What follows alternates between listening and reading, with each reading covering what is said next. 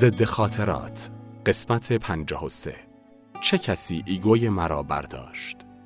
نویسنده حمید رضا نیکدل. منتشر شده در شماره 53 و وبسایت ماهنامه پیوست.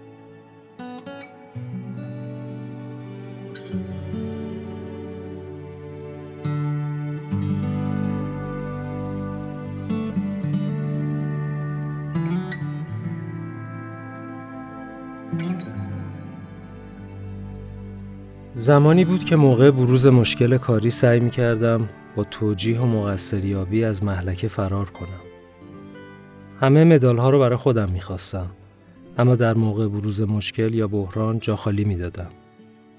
پذیرفتن اشتباهاتم برام خیلی سخت بود و اینکه در مورد خروجی کارم مورد ارزیابی قرار بگیرم رو به راحتی بر نمیتابیدم. روزی از اون روزها ایمیلی از سمت کارفرما اومد که نشون می‌داد انجام بخشی از برنامه اجرایی پیوسته شرکت ما پیش نرفته و مسئول اون برنامه من بودم. مدیریت شرکت جلسه فوری تشکیل داد و من میبایست راجع به مشکل پیش آمده توضیح می‌دادم. به محض اینکه رامین شروع به توضیح مشکل داد من حرفش رو قطع کردم و شروع کردم به ارائه همه توضیح ها و توجیه های مربوط یا نامربوطی که به ذهنم می رسید. از پاسخ ندادن به سوالات فنی قبلی من تا اینکه چرا گاهی در جلسات مشترک با کارفرما حضور نداشتم رو به هم گره می زدم تا نشون بدم که مقصر در عدم پیشرفت کار من نیستم. وقتی توجیه های متعدد و پراب و تابم تموم شد مدیرم رامین با لبخندی آرامش بخش شروع کرد به صحبت. حمید رضا جان خسته نباشی. من می‌دونم که حجم کارهایی که رو دوشته خیلی زیاده و ازت ممنونم که با درایت همه اونا رو مدیریت می‌کنی. هدف از این جلسه یافتن مقصر نیست. من به دنبال این هستم که در وهله اول ریشه مشکل رو پیدا کنیم تا بتونیم رفش کنیم. ضمن اینکه بتونم پاسخ صادقانه و درستی از لحاظ فنی به کارفرما بدم. و مهمتر از همه اینها بتونیم راه حلی برای جبران این تأخیری که در پیشرفت پروژه داشتیم ارائه بدم. همیشه گفتم و باز هم تکرار می‌کنم که مسئولیت هر مشکلی که در خروجی کار تیم باشه شخصا به عهده منه. من به هر شکلی در این مورد و در همه موارد دیگه تو و بقیه تیم رو حمایت و پشتیبانی می‌کنم. بعد از حرفای آرامش بخش رامین من تقریبا خل سلاح شده بودم.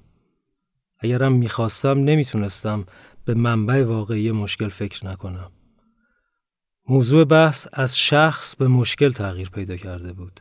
و من چاره جز مروری واقع بینانه به آنچه در مسیر پیش اومدن این موضوع رخ داده بود نداشتم. پر واضح بود که در یکی دو مورد اطلاعات کافی از سمت کارفرما به سمت ما نرسیده بود. از اون واضحتر منفعلانه عمل کردن من در پیگیری نکردن به موقع برای کسب اون اطلاعات بود. با پذیرش این وضعیت دو نتیجه گرفتیم. یکی اینکه برای کنترل مدام پروژه نیاز به ابزار نرم افزاری مکانیزه و کارایی حس می‌شد. دیگه اون که در مواقع عدم نتیجه گیری اصرار به تشکیل جلسه با کارفرما اون هم به صورت کتبی لازمه. و در نهایت اون که قرار شد یک برنامه سریع جبرانی به کارفرما ارائه بشه.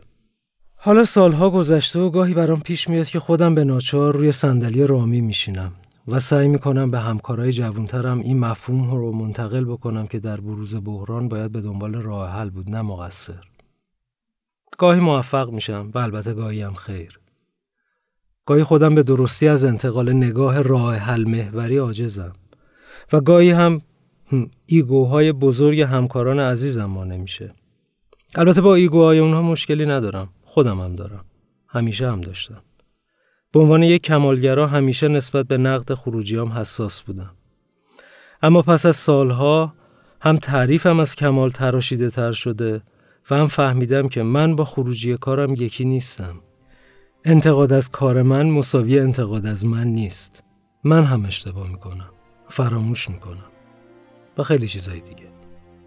شاید فقط حالا راحت تر از سابق این ضعفا رو میپذیرم و سعی می‌کنم براشون راه حلی پیدا کنم. شاید حالا بیشتر یادم هست که هیچ چیزی قطعی نیست. هیچ چیزی البته بجز همین جمله آخر.